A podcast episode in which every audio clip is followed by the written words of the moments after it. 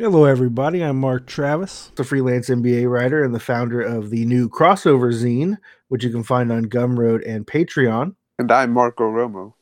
And together we're making up the new Mark and Marco podcast. Uh, and this is our introductory episode. We wanted to get this out there, give you guys a little background information, as well as some uh, NBA talk about what, what's going on about a quarter point of the season so far. But we also wanted to let you guys get to know us. The kind of reason we're starting the podcast, we're a couple of Hispanic NBA fans, and we notice there's not too much discourse in the Hispanic NBA fan space. There isn't really a hub for people like us who who get together and talk about the game.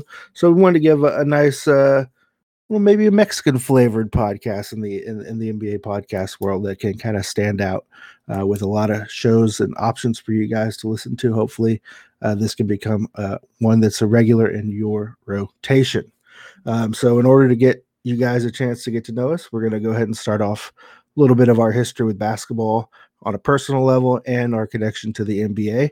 And uh, Marco, I know you have a, a, pretty special connection to the game. So why don't you go ahead and give our uh, listeners a, a, chance to get to know why basketball is special to you?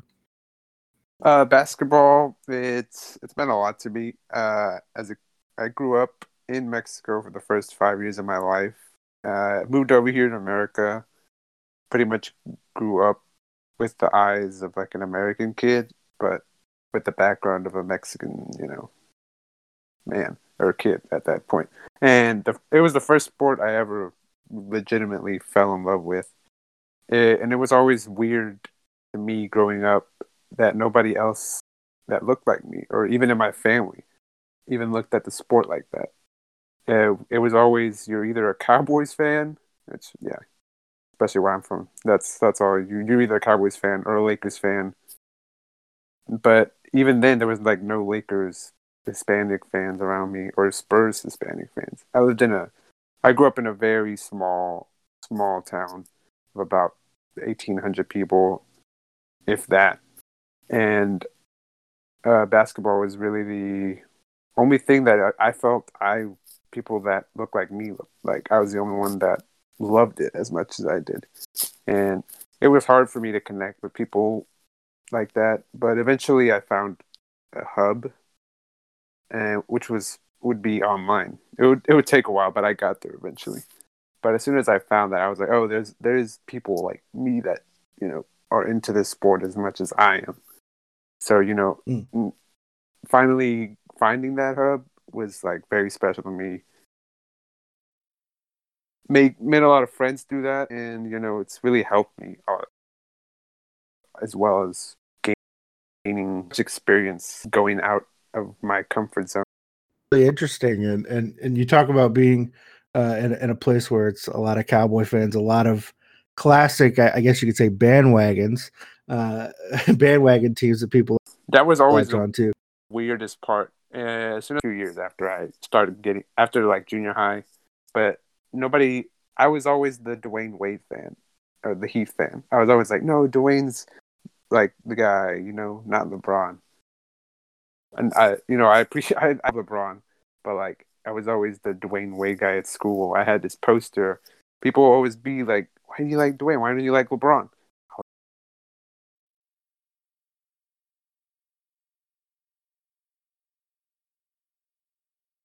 Was like, he's just the guy I latched onto. Was I just chose him because as a kid of a of a heavy, heavy. That's 1st you mm-hmm. know, love.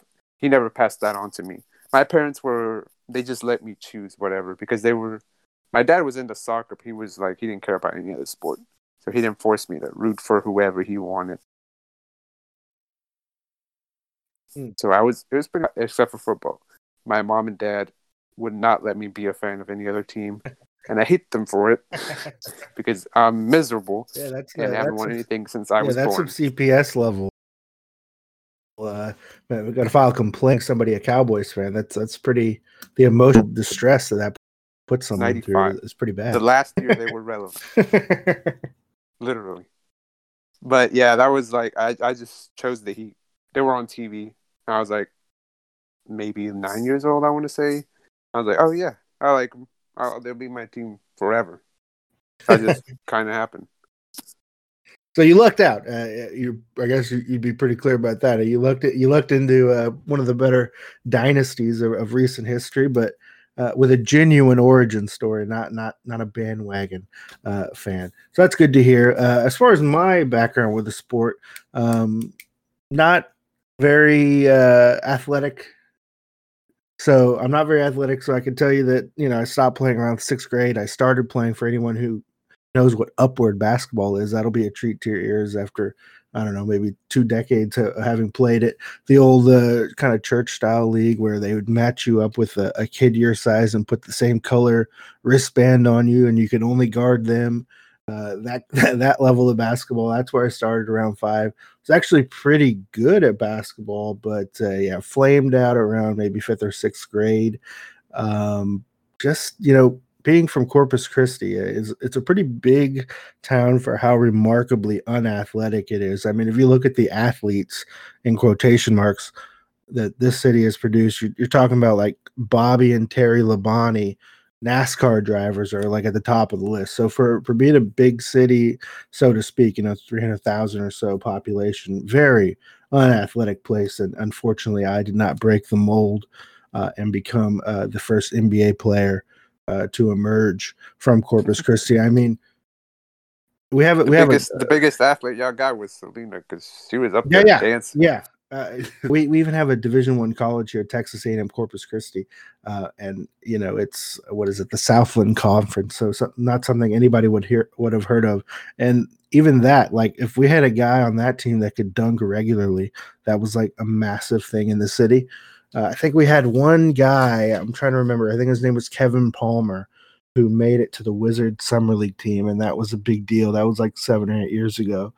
And since we've had maybe one or two other guys from that university, and these guys aren't from Corpus. You know, we have we have like a coach who's from Baltimore, the Maryland area, or something. So he's got some recruits that come from there uh, who are decently athletic and, and pretty good players. So they'll end up making like a summer league appearance or two uh, and and that's like the lead story on the on the local sports channel. So, um, and that's got you know they have no roots here or anything like that. So you know, like I said, we're still waiting for our first basketball prospect to break in. Uh, from down here in Corpus, mainly, a, I think if anybody's going to come out of here, it's going to be baseball. So I think mainly a baseball talent town if we're going to call it anything related to sports. But I think, like Marco said, uh, this is going to take a lot, a lot of success for somebody to displace Selena as the uh, the national hometown hero. Uh, which is funny. If anybody have you seen any of that uh, Netflix show? I've seen like a lot of people talking about how the cinematographers or whoever's filming that has uh, presented disservice to South Texas pretty heavily uh, as far as what they think it looks like in all the pictures. Have you seen any of that? I've only the only thing I've seen from that was how bad the wigs are. Yeah, yeah, it's not getting the best reviews. Uh, but anyway, enough about Netflix Selena of all things. Yeah, enough about Selena. Marco told you he's a Heat fan. I can tell you a little bit about me. Um, kind of the opposite of Marco. He said he was given the freedom to choose his favorite team. Uh, I grew up around a lot of Spurs fans, um, heavy Spurs fans. So I, all I can remember is being in the living room at my uncle's house uh, and him rooting for the Spurs in a close game against the Lakers, and me just going the other way, total contrarian, uh, kind of flipping the switch right then. Because you know, it, it, back in my house, we had one uh, one TV in the living room, one TV in the bedroom that I slept in, and uh, you know, the Spurs are the only NBA team that you could watch regularly because they were on the f- local Fox Sports channel. So there's no reason for me uh, to not like them, so to speak. I watch them regularly. I kind of like some of their players, but that day I kind of flipped the script um, and started rooting for the Lakers. So I grew up from maybe age 10 on um, rooting for the Lakers. So totally disappointed uh, and, and threw it in the face of everyone in my family who was Spurs fans. So that went on until about uh, 2000, probably 13, uh, kind of coinciding with the downside of uh, Kobe Bryant's career, rest in peace, uh, to where he was kind of fading out of the picture. And then I was starting to cover games as a member of the media. And because I'm closest to Corpus Christi, uh, I'm sorry, closest to San Antonio, being in Corpus Christi, uh, the team I was covering for my local newspaper was the Spurs. So, in a kind of an odd flip, again, I went back to kind of not rooting for the Spurs, but in a professional sense, you are rooting for them to go further because you get to go to more games, cover more games. So that's good. You want them to succeed in that sense, but also just kind of gaining your respect for the organization, being that up close and personal with their guys. Uh, you know, that organization famously tight lipped, so you're not like getting chummy with Tony Parker, Tim Duncan, Manu, that kind of thing. Uh, but uh, especially not at my age when I was like 20, wasn't going to feel that kind of tight in a immediate relationship with those guys. Of course, they're not like that with really anybody. Um, but uh, so that wasn't really the feeling, but it was more just seeing them do their job, come in, uh, and, and, the professional aspect of it. Uh, you kind of gained a respect for how they had been doing it for so long, and uh, I got to latch on to their last two finals runs against Miami. So I got to go see your team uh, and the Spurs playing a couple finals, which was uh, and probably will always be a career highlight to see uh, LeBron James uh, win a championship, and then the Spurs uh, return the favor in the next year. So, two of the uh, best uh, played finals of all. Absolutely, time. yeah. I mean, th- those were immaculate uh, as far as the the quality of basketball. Um, you know, all because of Boris Diaw. Yeah, I mean, you, th- you think back and just kind of what kind of stylistic impact Boris had on that series, and and I still remember being in the building 2014, Game Five, third quarter.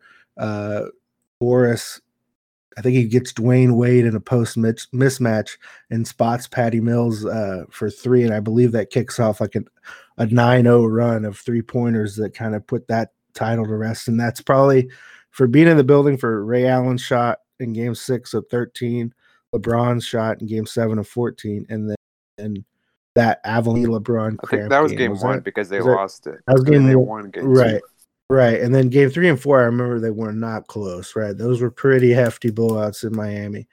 Yeah, um, uh, but the Spurs, they just they they they execute everything perfectly. Yeah, still. yeah. It was just it hurt it to watch, was, but it was it was good to see that. Right, it wasn't a, a, total collapse on Miami's part. That was a lot of the Spurs putting them into submission uh, to to get to that point. But uh, yeah, that's just a little bit of uh, my history. Uh, like I said, probably the last time I was a, a real fan, got emotional about games uh, from a fan perspective was the 2010 uh, Lakers title team. I think put a hole in one of my my doors back then uh, when I was an, an, an emotional chap. Uh, uh, as regards to one of the results of the Laker game, not anywhere near that uh, anymore. Uh, you know, kind of being in the media can tame a little bit the way that you connect to a team in that regard. So uh, it does take the fandom out of it just a tad, but it gives you a little more perspective on the analytical side of things. So it is a little bit of a trade off. Um, but uh, yeah, so that's a little bit of you know who we've rooted for and how we got into the sport. Uh, and now we're going to give you a little bit of insight into how we think about the game. And and the first thing I wanted to ask uh, when I prepared uh, some questions for Marco and I to answer was uh, to get a question out there that might make you think we have no clue what we're talking about, right? I wanted to to see if I never have any clue to see if I could get some outlandish opinions, uh, so you could see kind of uh, when we're not having the most sensical uh, discussion what what we're capable of as far as our NBA takes. Um, and the first thing I wanted to ask was kind of what Hall of Fame level player Marco, who people hold in decent high regard, do you think is just massively overrated? Uh, somebody from like the past 10, 20 years who um, every time you hear him mentioned, you kind of roll your eyes, like they'll, they'll, say something like, "Oh yeah, Hall of Famer, uh, great player, class act," and you're just kind of like, "Yeah, he wasn't that good." Paul Pierce. I'm sorry. It's oh my Paul god! Pierce. I should have. You know what? I should have told. I should have told Mark. I told him uh, some other things so we didn't have overlap. And and he comes out of the gate. It takes this. You know what? Go ahead and talk. I'm gonna have to think on another guy. No, no, no, no. I have two. I have two answers. I okay. knew you were probably gonna say Paul Pierce, but I just want to get the joke off because it's always Paul Pierce sucks. Paul. It's it's always that. Especially Miami. We did that. He wasn't even playing. That was awesome. I love Heat fans for that forever. My other answer, which is a little more controversial, probably, is Grant Hill. And I don't know if this is a product of me being too young to remember his prime uh, or remember when he played at Duke because I was like, I don't even know if I was born yet. But it's, I look at his stats and there was like, um, I remember when I was first getting into basketball, he was like on the Magic, and you know he he was like his his career was pretty much it, it seemed dead before you know it was revived again, Phoenix. Right. Uh, but up to that point, it only he only been like a legit superstar for such a constricted amount of time.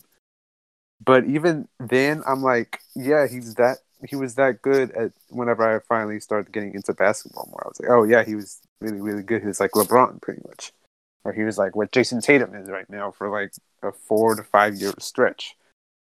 And I understand that the Hall of Fame is like also like a college thing, but right. I'm like, eh, I like I probably Shawn Marion's not in and he is, and I'm like, I I get it. He it's more it's like a whole thing. He also had the Olympics thing, but I'm like, I don't know. I I I get how great he was at the short amount of time he was healthy, and he was actually one of my favorite role players when he was in Phoenix. I'll get to that later. Uh, but yeah, I'm just I've always found it to be a bit overrated. Like if I want a guy whose career was cut short due to injuries and played on the Magic, I'm always going to go with T Mac. Okay, and, and, the kind of the difference in, in the picks there between Pierce and Grant Hill is I don't feel like there's a lot of animus behind what you're saying as far as uh, Grant Hill being overrated. It's more of a, an analytical take uh, about kind of the short peak he had. Uh, whereas Paul Pierce, you know, you can look at the, the numbers and that kind of thing, but a lot of I think the reason you might derive him for for to to pick in this kind of category of being overrated is just what he what he says now in his post career, it, it kind of just further taints what is what is kind of not the most impressive resume once you look back at it. I don't know if that's the same for you. I mean, uh, Paul Pierce's turn as as a post career analyst has, has got to play a part in in in wanting to put him in this category. One of my favorite comparisons is people say he's just taller than Joe Johnson with the ring. it's Joe Johnson that wait, wait. I was gonna say it was Joe Johnson that got a chance to play with Kevin Garnett, but I guess that would still be true because Joe Johnson only got a chance to play with Kevin Garnett's corpse. Uh, in yeah, Brooklyn. Brooklyn. right. So if, if Joe Johnson had prime KG or, or just at the end of his prime KG, like Paul Pierce had in Boston, uh, you could make the case he might have uh, might have had a ring on his finger too. Yeah, I mean, he's just wing scorer from that era. You know, they're they're not a dime a dozen, but pretty frequently scoring 20 points a game. A lot of guys doing that uh, in in kind of inefficient ways. Uh, and you know, as somebody who was a Laker fan in the 2008 uh, season, that kind of stings a little bit to where you're wanting to put him down for that debacle of of, of a wheelchair accident taking place uh, in, in, a final series in which he won Finals MVP. Uh, so you kind of want to put a, a, a, negative taint on, on what was a championship team. But yeah, just when you look back at him, there's nothing that sticks out as exceptional. He had some really good postseason battles with LeBron where he put up big numbers. I guess that probably be his best t- statistical stretches were were in those series against Cleveland. But I don't know. I, I look back and then kind of the things he says where he's saying, you know, so and so player reminds me of me, or he's not quite at the level I was, that kind of thing. You know, we're hearing a lot of that from players nowadays, from uh, from retired players who are analysts. But um, you know, Shaq can kind of say what he wants after the player he was, even though it sounds stupid. Uh, but Paul Pierce saying that kind of thing, uh, you know, you can't let him get away with, with, with saying some of the stuff he is. We need more Allen Iversons. Yes, yes, who are, who are, propping up uh, the young fellas in today's game definitely. Kobe was like that. Yeah, before, you know, he passed away. He was always propping up the young guys.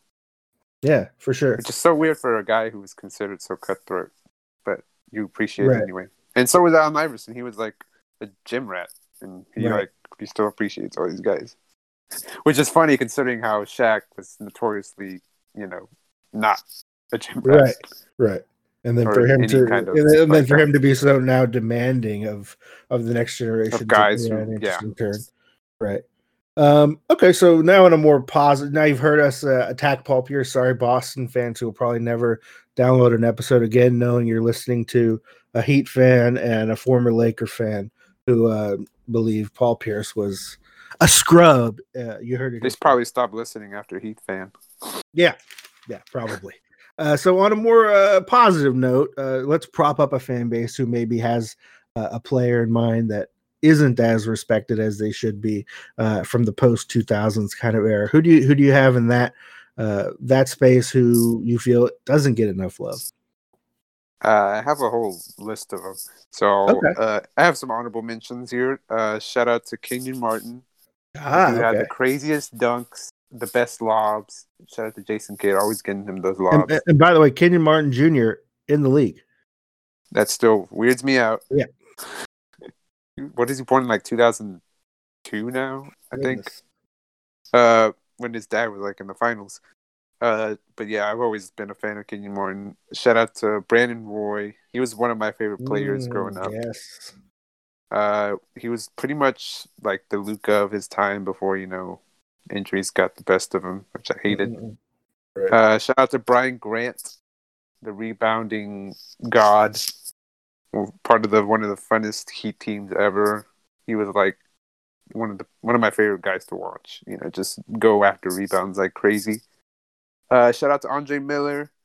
Uh, I don't know. I just loved watching him throw a lot. He was the best lob throw I've ever seen. Like he would get them perfectly. Like he throw the half court lobs like it was nothing. Like the only guy that was better than him at throwing lobs that played at that at the same time was LeBron and Dwyane, Dwyane Wade. So yeah, shout out to Andre Miller. Always been one of my favorites. But the the real one, which I think is probably going to be pretty um generic for a guy like me, especially at the kind of like place I'm at, is Chris Bosh. He's like my final answer there. Okay. He he's he pretty much became well early in his career, people didn't even appreciate whenever he was like this guy putting up like twenty five and eleven every year. And then he he like revolutionized he helped in revolutionizing the small ball game pretty much with Erik Spoelstra put him at the five and he started shooting threes. Like he helped this positionless era we're in now where guys can play wherever they want. You know, guys like Dirk also did that, but the way that Chris Bosh did it was like also on the defensive end, where he's like he's guarding pick and rolls so well. He he's one of the best pick and roll defenders I've, I've ever seen. He could like force a trap, or like he could play in drop coverage and not give up too much space where a guy was like getting to the rim so easily. But when they were, he was also really good at blocking shots. Uh, and one of my favorite, like the perfect encapsulation of that is how in the finals he comes up with some of the biggest defensive plays that nobody remembers. There's uh, the one block against Tony Parker where he's like he has him one on one and Tony's like, "Oh, I got him. He's going to hit a step back." He blocks it. I feel like nobody remembers that block. It was in overtime, I think, of that or like at the end of the fourth of game 6 and he just blocks it and then I'm like, holy crap, how did he even get there? I think it was actually game seven. But anyway, yeah, that play and then also the block on Danny Green that gets you- forced. That's Green forced. Yeah, yeah. yeah, that gets like overlooked because of the Ray Allen shot. Right. And I'm like, wow, this. Of course, it gets overshadowed by one of the biggest shots of all time because that's the kind of guy that Chris Bosh was. Right. Because like a shot like that, yeah, he, he but he didn't care though. He was the guy that um, basketball wasn't like his thing thing like Kobe Bryant or like like he was he, he loved basketball and you know when he got injured or when he had the illness he like hated that it got taken away from him. But while he was playing you know he wasn't a, a guy like built like that. Uh, Right. but but still I appreciated anytime he was out there. And if he was if he never got uh, the blood clots he would still be in the league today like doing pick and pops probably cementing his Hall of Fame case even more. And it's insane to me how he didn't make the Hall of Fame last year in his class. That Hmm. was just insane to me. But he's definitely going to make it in this next class, which, uh, funny enough, includes Paul Pierce. uh, but yeah, if he was still, he'd still be playing today if he didn't have the blood clots. His game is perfectly suited for aging, like for today. Right.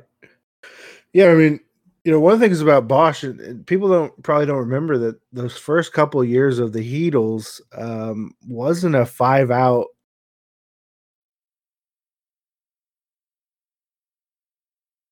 it, wasn't such a Quauskas. There was uh, there uh, what was it? Greg Oden. There was some Eddie. Was Eddie Curry? There, there was there were a lot of centers rotated and thrown in there. It wasn't a five out system at that point. Bosh was still playing power forward. It took uh, until the next year against. I want to say it was whenever he got hurt actually, and he had to come back against Boston. Uh, and he came back and was it Boston? Yeah, and he hit like a bunch of threes. It was like game 7 mm-hmm. and he he came back and they were like, okay, we're gonna put you at the five with like Shane Battier. And at, at that point, he was playing still kind of four-ish with you know with Udonis Haslem. They were kind of like the four-five group. Uh-huh. But then you coach Spoelstra was like, okay, you're going to play the five, and Right. we're gonna like change up so much of our offense and do this, and you're gonna play some of the best defense you've ever played in your career. Yeah, I'm totally on board with Bosh. Yeah, I think classic underappreciated guy, uh, but you know probably doesn't get as many people caping up for him because he's he's like you've mentioned he's he's not the kind of personality to take that big of an issue with it. He just kind of he's living his life. He's living his best life. I'm sure he's still got a mansion over there in South Beach. Uh, he's He's making music. He's making music now. making music. Okay, He's always been a big music fan. Chris Bosh, DJ Chris, uh, is is No, he's like a legit like musician. Oh, I'm sorry. He produces and stuff. my, my apologies, Chris. Not not the DJs though. Shout out to DJs. Shout out to Daft Punk. Uh, I love Daft Punk. But you know, he's like he's like actual producer. I think he produced the song for Gucci Mane. wow. Yeah. He's yeah. We- So, we I'm glad he's having fun. We- Yeah, good, good for Chris. About the Good the Chris Gucci Bosh. Man stuff. Yeah, I just know he produced the song. Yeah, well, good for Chris Bosh. One of the more likable guys. Uh, re- and, and like you said, tragically cut short his career. And you perfectly stated for this era right now, Chris Bosh would be an excellent big for any team that's trying to play the modern style of basketball. Um, and, and it's it's fun to kind of think about if you put 27 year old Chris Bosh on a team right now. I mean, just kind of what he would be capable of, and and I don't know. There's, there's a lot of what ifs with Chris Bosh as, as far as that because his game is so suited for for the era we're in now. Um, and I'm going to kind of go a similar timeline as you uh, and go with Manu Ginobili as my historically underrated guy. And I know you're both. Everyone's probably thinking, yeah, the the two guys who said you know one covers the Spurs, the other one's a Heat fan, and picked Heat and Spurs for uh, players for being historically underrated. But um, I just think Ginobili being around him, being around the team, uh, people who cover him, uh, who covered him, is just somebody who sacrificed a lot, and, and it's no secret. This is you know well known across basketball. Any anybody who's been watching the past decade or so, but to to just know that he sacrificed so much of his reputation to come off the bench. Uh, I, I mean, it's not like people look down on him for that, but just to to think of what he might have been thought of or, or what he might have been capable of if you just dropped him into his own team. And I think you know there was a lot of a lot of people on Spurs Twitter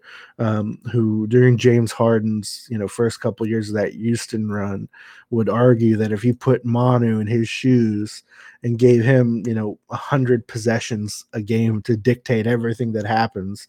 Uh, that you know it, it might not have the same ludicrous numbers, but it sure as heck be a lot of fun.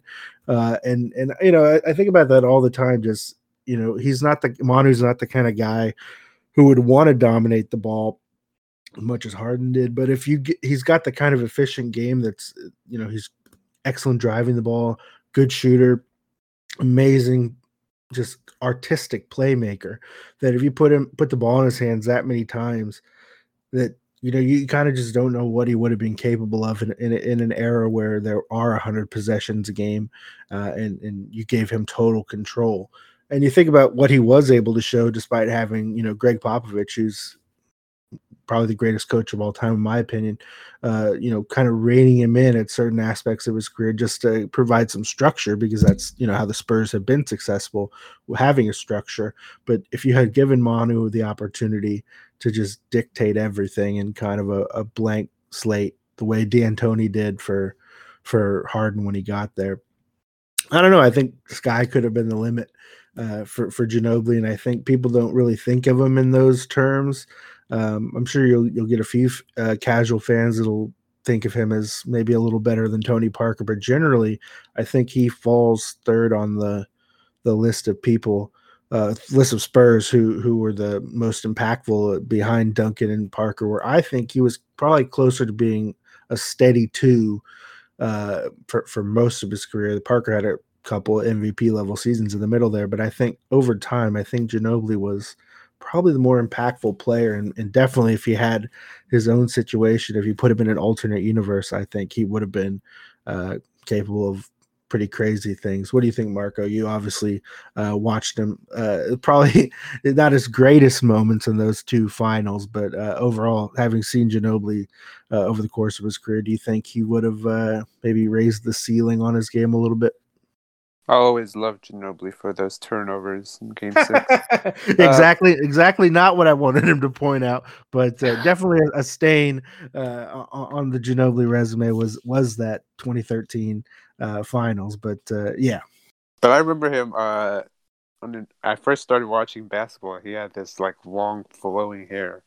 yeah, I think it was the, one of the first finals I actually saw. I remember seeing as a Detroit, kid, probably. yeah, the the yeah. Detroit Spurs finals uh, Detroit Spurs, uh, the Detroit and San Antonio finals, right, right. and he was like, I was like, wow, this this dude is like gliding pretty much out there on the court, yeah, yeah. like manipulating the defense like crazy, and I'm like, who who is this guy? And apparently, it's like Argent Argentinian dude who's like this next like big thing, but he never became that next big big thing because right. he just didn't want to you know right. but you'd see that in like the olympics where he would like pretty much take over and like he carried them to that 2004 uh, gold medal and i i do wonder he probably would have been like what uh taking it back to brandon roy they had similar games uh, you know mm-hmm. he would have been like that like that's but for a longer amount of time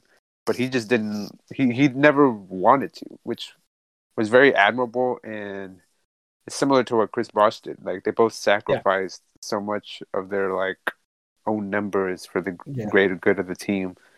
And yeah, he's always been one of my favorites to watch, and I always love Manu.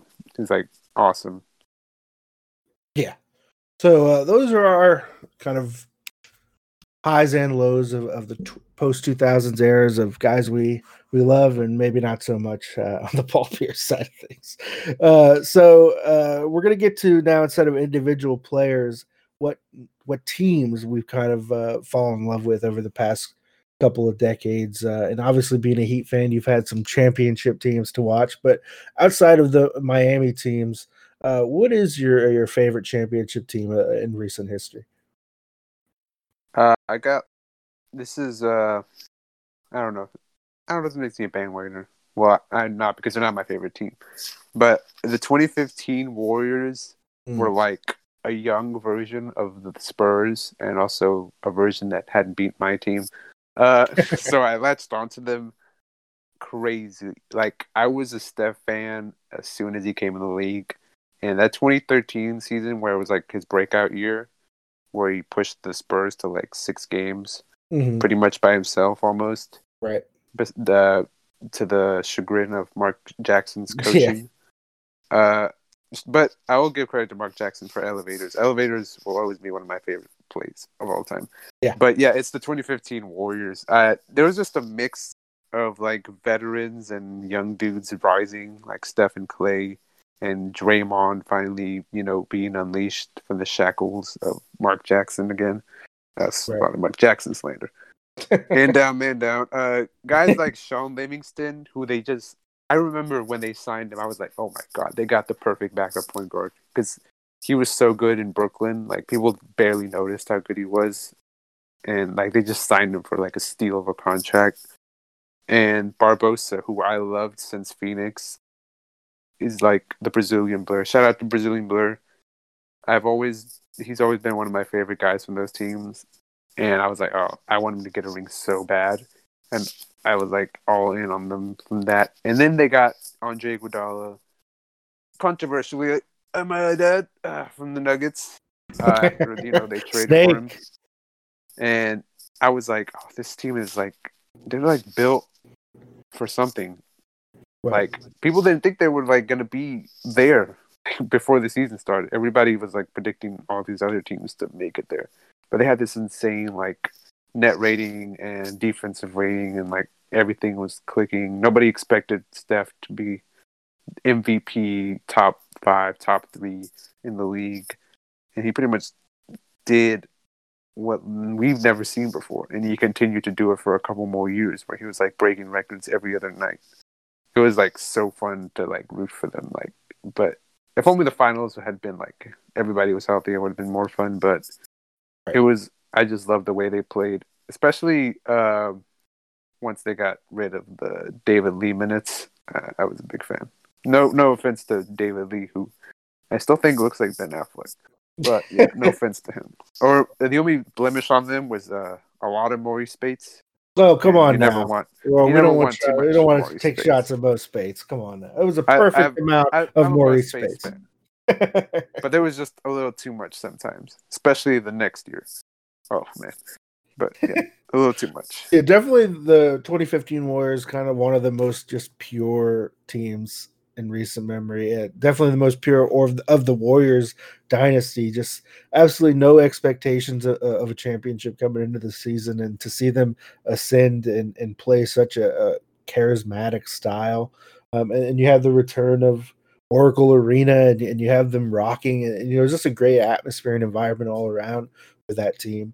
Um, and you know, it's, it's just it's really hard to hate that team, even after they they add Kevin Durant, uh, and and that kind of puts the Warriors dynasty in a different space for a lot of people. They they think of it a lot differently.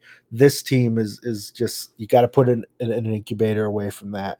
It's it's it's off on its own, and it's one of the most enjoyable experiences of of the past uh, decade uh, of, of, the NBA. So I definitely uh, agree with you on them uh, just being really fun championship team in recent memory um, and kind of a similar ilk of, of, just not being expected to get there. I'm going to go with a, a, team that that beat your Miami Heat, uh, and that's the Dirk Nowitzki 2011 Dallas Mavericks. Um, just kind of nowhere to be seen in the preseason expectations of, of winning a championship. Um, they go through the Lakers, and that was probably the last time Kobe and the Lakers were ever expected to win a title. They pushed them aside easily. Um, Andrew Bynum, Sweep. yeah, Andrew Bynum gets uh, knocks JJ Barea out of the sky, I believe, on like the last quarter of the, of the series. Yeah, unbelievable. Um, and then they play this awesome series against the Trailblazers that has we've talked about him a lot. Brandon Roy, that epic comeback Brandon Roy had, yeah. So uh, that was a great series, and, and, then they just they end up in the finals because Dirk goes ballistic against a Thunder team that everyone is expecting to take the next step into the t- and to have this two dynasties kind of competing against each other with Oklahoma City and Miami. It, it looked like it was going to happen almost right away, but Dirk says, "Uh, uh and, and, tells the Young Thunder to, to sit it out for a year um, with just an incredible series. The things he was doing to Serge Ibaka and Kendrick Perkins, Nick Collison was catching uh, catching heat as well. Uh, that was an incredible series. Uh, and then we get to the finals, and it looks like the Heat are gonna fulfill their. They destiny. got there without Caron Butler. right, way, right, yeah, yeah, yeah. Still insane to me. Yeah, definitely a key player for them that that wasn't involved. There was a lot of Peja a lot of Peja taking those minutes, which was uh, uh, always a fun champion uh, to to have at the end of the bench. There, that was a nice sneaky ring for Peja on this team. But but it looked like right away that the Heat were going to fulfill their destiny, start winning titles. But uh, Marco, you'll know better than I. It's the the three that it's a three that hits that's hit in front of the Mavs bench. Is it LeBron who hits the three or Wade who? I think it was Mike Bibby. Uh, it was Bibby. It was Mike Bibby. It was Mike Bibby hits a three uh, in front of the. Oh God! uh, and and that spurs uh, what ends up being just incredible turnaround uh, for the Mavs, who who go home, uh, take a couple, and then go back to Miami uh, with a chance to win it, and they do it in Game Six. Uh, we have Dirk's classic moment where he jumps over the bench and heads to the locker room alone before the championship celebration to have his moment. Uh, just you know, for anybody who loves basketball, Dirk is is is never wronged anyone really. He's just kind of been a, a standout uh, stand up person. So when you see somebody like that win a championship after grinding, especially with one organization, uh, you know, even for you, it, it's kind of hard to deny somebody that awesome of a moment uh, to to win a championship like that, and just kind of a oddball team. You got Jason Kidd at the end of his career. Jason Terry's taking and making all these big shots uh, that he seems like he was born to make in this series uh, with some crazy crunch time stuff. And then you have a bunch of oddballs. Uh, Shawn Marion in a new in a in another role as kind of just three and D guy. They throw on LeBron. DeShawn Stevenson, who's talking all kinds of crap to LeBron. Uh, then you have Barea, Tyson Chandler, Brendan Haywood was involved. Just a bunch of, of, of oddball players there uh, to fill out the roster to, to compete for a championship. And you know, if you compare those names to, to LeBron, Wade, Bosh, a lot of people wouldn't wouldn't have seen them win the championship course, it's not like the Heat had a, a stacked roster behind those guys. Uh, was right, that baby? Yeah, was was there? Was that the uh, the Marcus? Uh, was was Arroyo? Carlos Arroyo? Was that it? Who there was an yeah, Arroyo? Involved. He got cut in the middle of the year. I remember. so uh, it wasn't the mo- was. Wasn't the, the most stacked Heat roster, despite the, the kind of the Heatles uh, appearance at the top, but uh, it still was an incredibly impressive championship for the Mavericks uh, and, and, a really fun team who, who Rick Carlisle had them playing a, a, pretty fun style and was able to incorporate ball movement with Dirk uh, taking over games one on one at the at the end of the at the end of the game. So that was a really fun team. Played a fun style. Tyson Chandler posed some problems for LeBron at the rim. Um, so they had some tr- strategic elements that stuck out, but mostly it was just about Dirk Nowitzki getting his uh, getting the monkey off his back and getting a championship. So uh, I'll go with them as my uh, favorite champion in, in recent history. All right, let me get my hot take off real quick about this. Okay, go on. Dwyane Wade outplayed Dirk in that finals. That's mm. it. Shout out to me. Mm. Shout out to Jack Alfonso on Twitter. Me wow. and him agree on this. Okay. And people don't talk about it. That's all I got to say. Okay. Look up the numbers. Wow. That, that is, I, I love Dirk. That is a Dirk. spicy take. That is a spicy. I love Dirk though. It's not as spicy as you think when you look mm. at those mm. numbers. Okay. If he hadn't gotten pretty much broken by Brian Cardinal, the janitor, Brian Cardinal. Yeah. okay. Your dad's your dad's best friend, Brian Cardinal. okay. Well, we'll have to look into that one. That that to me that took me by surprise. Okay. Uh, moving on to a non championship team that we really loved in recent history. Um, I have a feeling we might be in agreement on this one. So I'll let you go first, Marco, because of something you said earlier about Grant Hill. Uh, tell me, is your favorite? Oh, we are on the same page. is your favorite non-champion uh, the Phoenix Suns of the Steve Nash variety? Yes, the 2009 2010 one specifically. Ah, okay there was something about that damn team I loved so much. Especially because my team got eliminated and very early because Dwyane Wade was playing with a bunch of uh, nobodies. The corpse of Jermaine O'Neal playing basketball will always haunt me. so I gravitated towards the the Suns of that year. I ah, so fun. It was the last the last real Nash run of just mm-hmm. him being the guy and before you know, uh, oldness got to him, and you know, shout out to Steve Nash. Uh, but even when his old age, he was still pretty good up until he went to the Lakers. Very weirdly enough. Yeah. Yeah, it was the last. They had Jason Richardson, who was always one of my favorite role players. He kind of revitalized his career there, and then as soon as he left, he was, you know, washed. Uh, he was like the perfect like three and D dude. Like it was awesome. He had his best three point shooting year as well. You know, you have that kind of thing playing with Steve Nash. You had a young Goran Dragic coming out the bench. Mm, you know, I, I remember uh, in that series against party. the Lakers, him and uh, him and Sasha Vujacic had some, some kind of Slovenian blood. Yeah, there we go. That that was a nice subplot to that series. Don't mess with Goran. He, he lost multiple teeth in multiple games. Again, it, uh, he's like a hockey player. Uh, yeah, and then I also remember their weird center rotation of uh, Gortat, Robin Lopez, and Lou Amundson Lou somehow worked. that was the year that everybody was like finding out that Lou Amundson like biked to work and stuff. It, it's just such a weird like mash of guys. Gortat with his big old hammer tattoo and Robin Lopez being like Robin Lopez, being you know who he is. That was like mm-hmm. probably his best year as a pro, which was he was really young though. But it was so weird that it worked because Steve Nash made any center look good. Right. Oh, he made like he he made Tim Thomas a bunch of money just by playing with him. Uh, also, shout out to Jared Dudley and Grant Hill being again the perfect three and D role players. Mm-hmm. Grant Hill become he he become the prototypical dude like Shane Battier, and Jared Dudley had like his best shooting year. Like the pick and pops they'd run that would be to perfection. Like Channing Frye, he was also there running those pick and pops. It was like that, that team was so fun to watch. They may not have. They I think they were like middling defensively, but the fact that they almost made a finals that year was it was awesome. It, I would have loved to see them, but you know, Ron Artest had other ideas.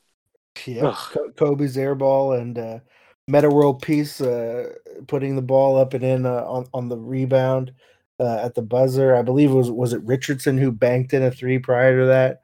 Uh, that yeah, that I always forget about that. Yeah, so Oh, yeah, that, that, that, even as a Laker uh, at the time, you know, my probably my last season of, of being like a hardcore fan of, of, a certain team. That that was just a really fun series to watch. And then and then you have Kobe making these dagger shots over with Grant Hill draped on him and, and Dudley draped on him. And I remember he like pats Alvin Gentry on the backside after making one of them in Game Six. Uh, that was just a really fun series. Um, and, and as any team with Steve Nash when he was a member of the Phoenix Suns, just just really exceptional offensively, and you know that was probably their best chance uh, of all the years. Uh, I mean, you could even go back to to the the old uh, hip check season.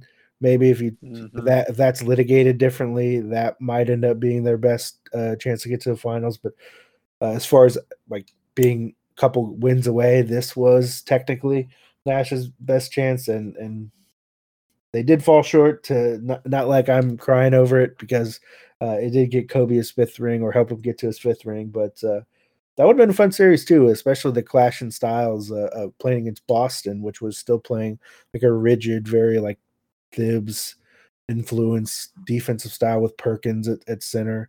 Um, that would have been an interesting series. It's always forgotten that Amar'e was like not playing during that time too. Like he was hurt a lot that during that uh, year. I remember. Mm-hmm. And shout out oh. to Earl Clark as well. And Taylor Griffin was on that team for a bit. Earl Clark. Earl Clark. Uh, I believe he was a Laker at some point after that. Well, there yes. was a, there was there was a period there where where the Lakers, you know, their their bench, you know, Mitch Kupchak's doing an okay job with Charlotte right now, but there were there was some there was a lot of Bob Sacre going on uh, with with the Lakers in, Bobby the, in, in, the last years of Kobe's career. Anyway, um, so I, am on board with the Suns. Another team that I'll mention uh, without going into too much detail uh, because Marco covered the Suns well. Uh, that 2016-17 Spurs team, uh, which is uh, the year that Kawhi uh, gets mauled by Zaza Pachulia, um, and Zaza becomes public enemy number one in San Antonio because Kawhi might possibly still be a Spur right now if that doesn't happen. That team was incredible. Um, won 61 games um, and and was probably forget that uh, probably might have gotten you know the, the, the way that game started. Uh, the way that series started against Golden State, uh, Kawhi was playing incredibly. Like I, I want to look it up because I, I think he had like I want to say 30 points like in, in the first game, and then the injury happens, and, and then they get swept because there's just not another guy that on the on the roster that could do what Kawhi was doing. But uh, that that was an incredibly fun team. Um, that I believe that was the same year that Manu gets the block on James Harden in the second round.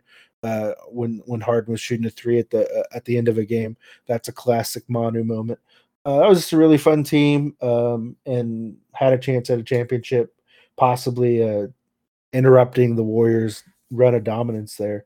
Uh, but Kawhi gets hurt, and uh, you know that changes the landscape of the NBA pretty significantly for the next uh, few years, with the Raptors uh, getting a championship out of it. So uh, I'll go with the 2016-17 Spurs as my uh, favorite non-championship team. That was a really fun team to watch. but now let's transition into this year um, and talk about who are we watching right now so you guys have a sense of what our flavor is for this season. Uh, Marco, who are the teams you've been keeping an eye on on League Pass? Ooh. Uh, weirdly enough, if they if I didn't live in their market, uh, these would be like the Spurs would be my first League Pass team. Mm. But I live in the market, but I still watch them a lot, which is weird because that means I'm wasting money on League Pass.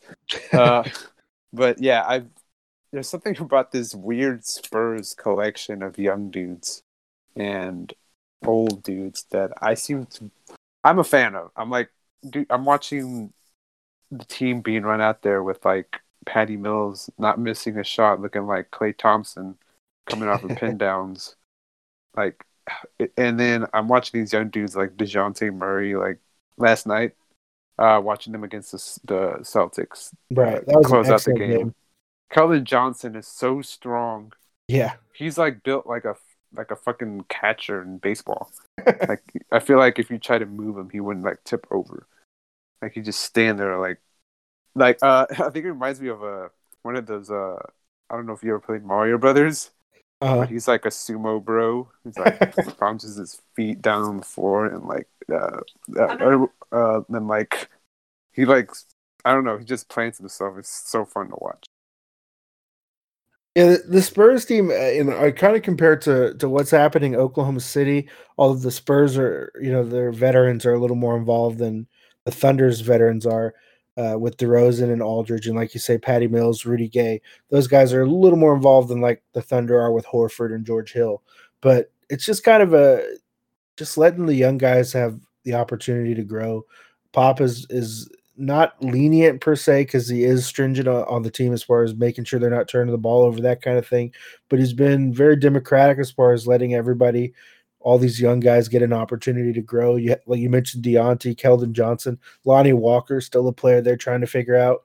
Derrick White's been injured most of the year, but when he gets back, he'll be another uh, player who's at, at times been the most had the most potential of this group of young players as far as a scorer goes at least uh, had that great playoff series against denver a couple years ago so they're just kind of letting these young guys figure out their games jakob Poeltl, i guess you can group in with that young group who was the lesser known part of the Kawhi trade uh, but my opinion, he's been better than DeRozan for the, the length of his time in San Antonio as far as its impact on winning. Just a really nice defensive piece.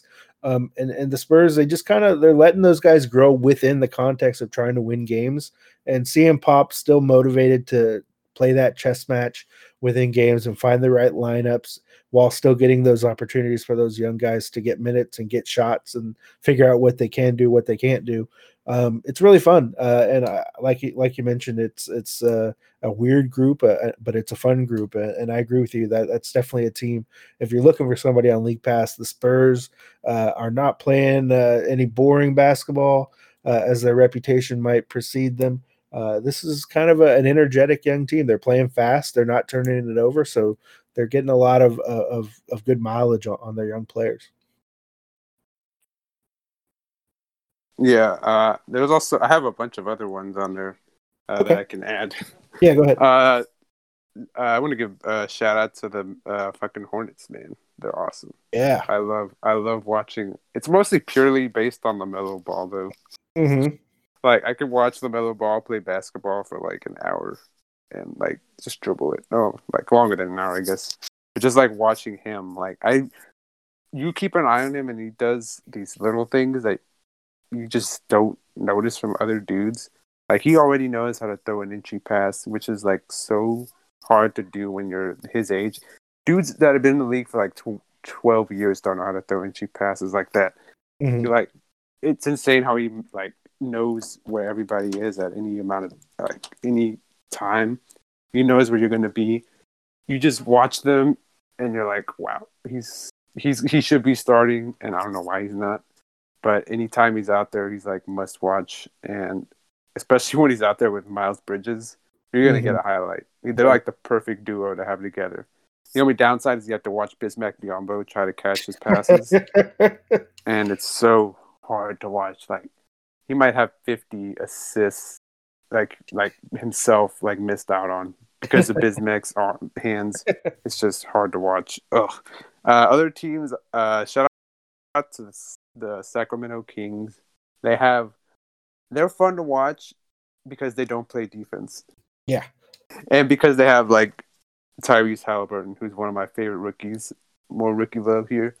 Uh, he's like he's probably is my favorite rookie of this class so far, and he he's like a old three and D guy that's established himself already in the league, Mm. but he's only a rookie, which is Right. insane to me. He's like old. Shout out to Grant Hill again. He's like old Grant Hill already Let me throw this like, one on. in the leak. Is it is he like evolutionary Garrett Temple? Oh wow, that's a name right there. I don't know. King Garrett Temple. Yeah, yeah, yeah. I just you mentioned that he's kind of like playing the three and D style, and I I kind of like see a little bit of Garrett Temple in there. Obviously, Halliburton has a lot more potential, but he he he- brings a calmness the same yeah, way. Yes. absolutely, yeah, Like he's like, uh, which is weird because he's a rookie. He sh- but of course, Right. I wrote about this. Like it makes sense that a rookie is the one guy that calms him down when he's Mhm. out there. And they're all so bad at D, so you're gonna get big, high scoring games. So right. it's good either way. Uh, also, uh, I think I had one last year. Uh, the Golden State Warriors. I know they're on national TV a lot, but just for Steph's sake, you know, you get to watch him try to put up 50 just for them to win, maybe by two points. Right. Okay. Uh yeah, I can uh you know the, thing about this season is like almost every team is watchable uh, in a certain sense. There's there's some reason to grasp on to most teams. Charlotte I like as well. Um James Borrego, I think he's trying some interesting things. Uh both sides of the ball. He's talked a lot about not running like sets offensively, just kind of letting guys flow from different w- w- without having the best defensive talent, which is pretty interesting. Um, I never, the Kings are also I never Yeah, thought I'd miss a center like Cody Zeller than when I watched them though, because I'm Yeah. like, they need a capable guy that can just catch lobs. Right. Yeah. Cody Zeller just came back, and uh, I mean, it was kind of obvious as soon as he came in for, not to pile on Bismack, but he came in for couple minutes to spell Bismack, and just that added ability to catch the ball, also make plays, uh, is just a nice asset for them to have. Excuse me. Um, Sacramento, I like as well. Uh, you know, De'Aaron Fox and Halliburton are, are a very interesting backcourt. A lot of people believe Halliburton's emergence means Fox is on the market or, or they should move on from or something like that. I don't agree with that. I think it's pretty fun to keep them together. Um, Buddy Hield might be the odd man out in that situation, although in this era, I mean, you could have it's not really that hard to have uh, three guards if, if you're not going to play any defense. It's it's not like you're keeping the ball out of anybody else's hands. Uh, when when when Luke Walton is is okay putting lineups out there that concede 140 points a game, uh, that's fine. Uh, and we had saw I don't know if he has any other choice really. Uh, the Marvin Bagley situation is also interesting. Uh, you know, his career is always going to have question marks around it. Unfortunately, I think it's kind of unfair to a young player like that to to always have the the Luka thing hanging over him. But uh, you know, kind of still want a little bit more from just independent of any comparisons to who was picked after him. Still looking for him to turn a corner on his career. So he's always fun to watch uh, to see what kind of elements he's trying to bring to the game. Uh, so Sacramento's fun, like you mentioned. Um, another team I really like, Chicago. I think they're fun to watch. Uh, Zach LaVine's having a really good year. I don't think a lot of people are are talking about how how solid he's been. He's improved his defense from you know shocking levels to kind of passable in some aspects, uh, and his scoring has just been incredible. Um, he, he's been really efficient and a little bit better as a playmaker. So just kind of getting Billy Donovan coming in, getting a little of those quirks in his game that were really dragging him down uh, to be at least at closer to average, which is all you need when you can score like he can. Coby White's fun. Uh, Wendell Carter just picked up an injury. Uh, he'll probably miss. Just getting month. a coach who's competent. Yeah, yeah. I mean, the Jim Boylen uh, leadership uh, committee era is over in Chicago, and uh, Punching of clocks. yeah, uh, Billy Donovan, who you know helped Chris Paul take that weird uh, young Thunder team to to the postseason and almost beat the Rockets. Um, so he's definitely uh, kind of shown that he's got some solid chops after the uh, kind of weird into his uh, tenure as the uh, at least at the end of the Westbrook uh, Durant era that he presided over the end of, uh, people might not have had the best uh, feelings about his ability to coach, but he's definitely shown that he's solid. Uh, and I like the job he's doing in Chicago. Another team I like watching, other people might not. I like watching Atlanta. Uh, they haven't been as good as they probably hoped to be. They've had some injuries to the veterans they signed, Gallinari and Bogdanovic. Haven't been able to play as much as they probably uh, they need them to to bolster the second unit. But uh, I just like watching Trae Young. Uh, not everybody. He's kind of an acquired taste, I guess, because I guess people see his game as being a little bit too much of a Steph clone. The the jumpers that he takes uh, without being as efficient uh, from deep, uh, people can kind of see that as as hogging the ball because he doesn't really bring that same altruistic attitude to the floor that It's Steph more of the foul drawing. Yeah, he's he's that. Well, the thing is, you know, he's a his, grifter. right? His his game has he's a grift god. his game benefits greatly from this new added element that he's gotten been able to master foul drawing but that kind of makes him a a tougher watch at the same time so it's kind of a give and take there he's definitely selling out a little bit more for fouls he's got the chris paul lean his back into you move down when he's driving into the lane uh, it's not the best uh, you know he kind of steve nash got on him there and then he had kind of an odd stretch where he wasn't getting any foul calls after nash called him out so definitely, uh, you know, not not the best part of his game, but I think he's he's a really exceptional passer. And you know, he gets a lot of flack for being a ball dominant player, and there are so many possessions with Atlanta where it's just him dribbling. Um, but but I think he's a really good playmaker, and, and if they could just kind of correct that a little bit, where it's a little bit more ball movement. DeAndre Hunter's playing fantastic this season. He's made a lot of development. It's he's kind of gotten to the point where he was a three and D prospect. Kind of that was the idea when they drafted him. He might have a little bit more to his game than that. Uh, and then Cam Reddish is also getting a little bit better, and you know they're on the right developmental track. This is year two; they have plenty of time to get better. Uh, but but they're fun to watch uh, as far as uh, getting them more opportunities to show what they can do.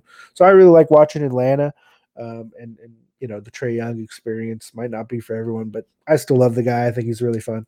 Uh, so yeah, those are the teams we're keeping an eye on. And Marco, we have uh, we've gone on quite a bit, so we might have to give the folks our surprises on a different day because we have uh, given a pretty uh, lengthy intro, which uh, which should be fine.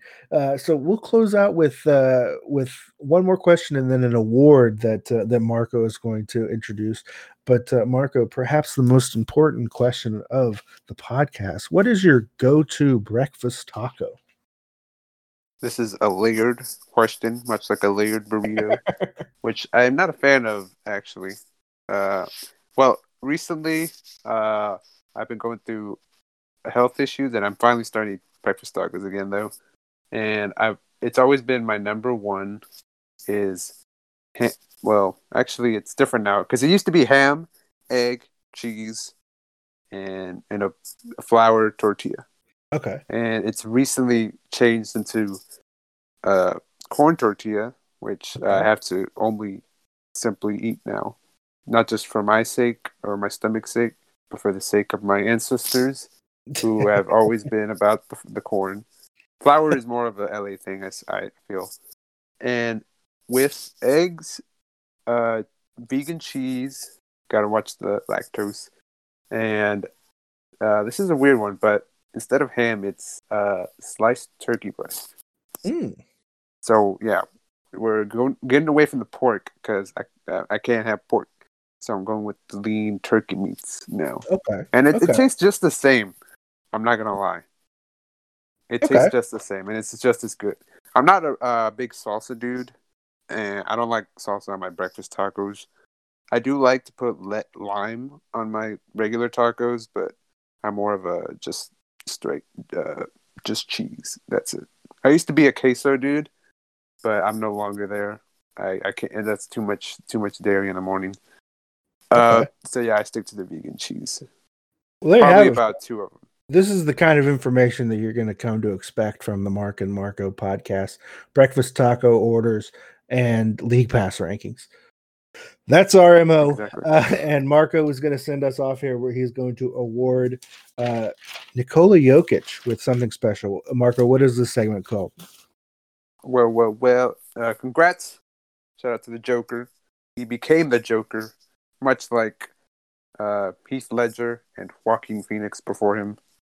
He's getting uh, so shout out to Joker. He's getting the first ever inaugural award, uh, which I'm very glad to give him. It's El Más Chido, which if you're not uh, Mexican and you're listening to this, just pretty much means, you know, you're the boss. You're like you were the thing, the flavor of the week.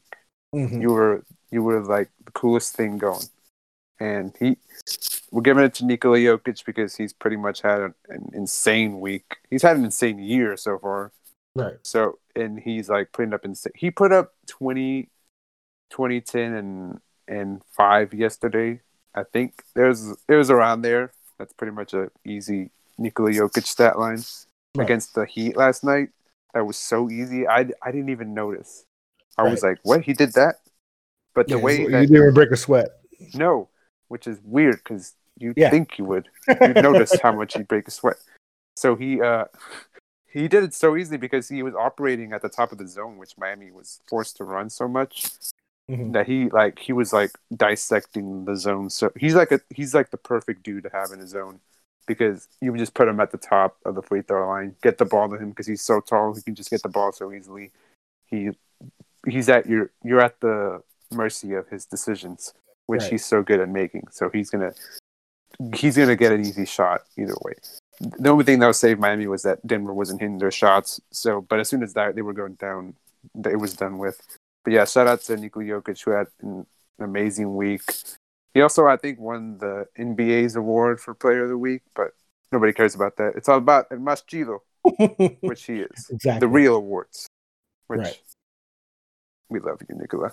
Keep doing your weird playing of weird post ups and touch passes to dudes in the dunker spot.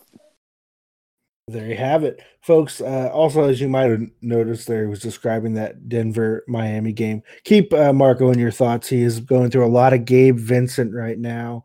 Uh, A lot of Max Strus. a lot of Max Strus in Miami. It's not the greatest time. That's a real player. I didn't just need yeah, there. that's not a fake name. Um, at least I hope it isn't. Uh, okay. Uh, thanks everybody for listening to the Mark and Marco podcast, our uh, first ever episode here. Hopefully, you have an idea of where our basketball tastes are and our taco tastes. Uh, and uh, we will catch you next time, and we'll go over our uh, biggest surprises of the young NBA season. Uh, I'm Mark, I'm Marco. and thanks for listening.